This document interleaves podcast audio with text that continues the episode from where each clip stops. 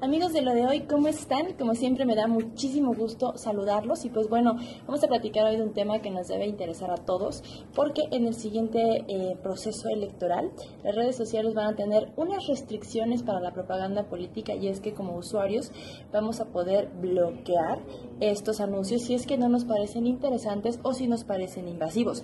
También es importante que sepamos que ahora todo va a ser transparente, ya los partidos políticos, eh, los candidatos tendrán que eh, transparentar cuánto se invirtió en cada anuncio, en dónde se segmentó, a quiénes personas, a qué personas llegaron y quién pagó ese anuncio. Entonces ahora estamos frente a un escenario de competencia pareja, que es lo que quieren hacer el corporativo Facebook y, e Instagram, que eh, quieren impulsar que todas las estrategias sean transparentes, sean parejas y que no haya uso de spam o que nos saturen con diferentes anuncios. Es importante que nosotros como cibernautas, como votantes digitales, pues no bloqueemos todos los anuncios. Vale la pena que veamos las propuestas, vale la pena que veamos la información que nos va a llegar de los diferentes partidos políticos y de los candidatos y pues evaluemos, por supuesto, siempre a la mejor opción. Este, este anuncio lo hace Facebook esta semana, actualiza su algoritmo para temas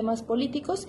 Y bueno, esperemos que a partir del 15 de marzo esté aplicado en nuestro país. Esto no va a ser para todos los países, en nuestro país entra, como te comento, en la primera quincena de marzo, el 15 de marzo entra es una aplicación dentro de la herramienta que es totalmente gratuita, que sirve para que nosotros podamos decidir qué queremos ver y qué no queremos ver. Y esto aplica también para diferentes tipos de anuncios que eh, van a estar recorriendo los eh, feed de tanto Instagram como Facebook. Así que hay que estar muy pendientes de las nuevas actualizaciones de Facebook. Como siempre, tú siempre tienes la mejor opinión. Cualquier duda, déjanos aquí en el espacio de redes sociales de lo de hoy.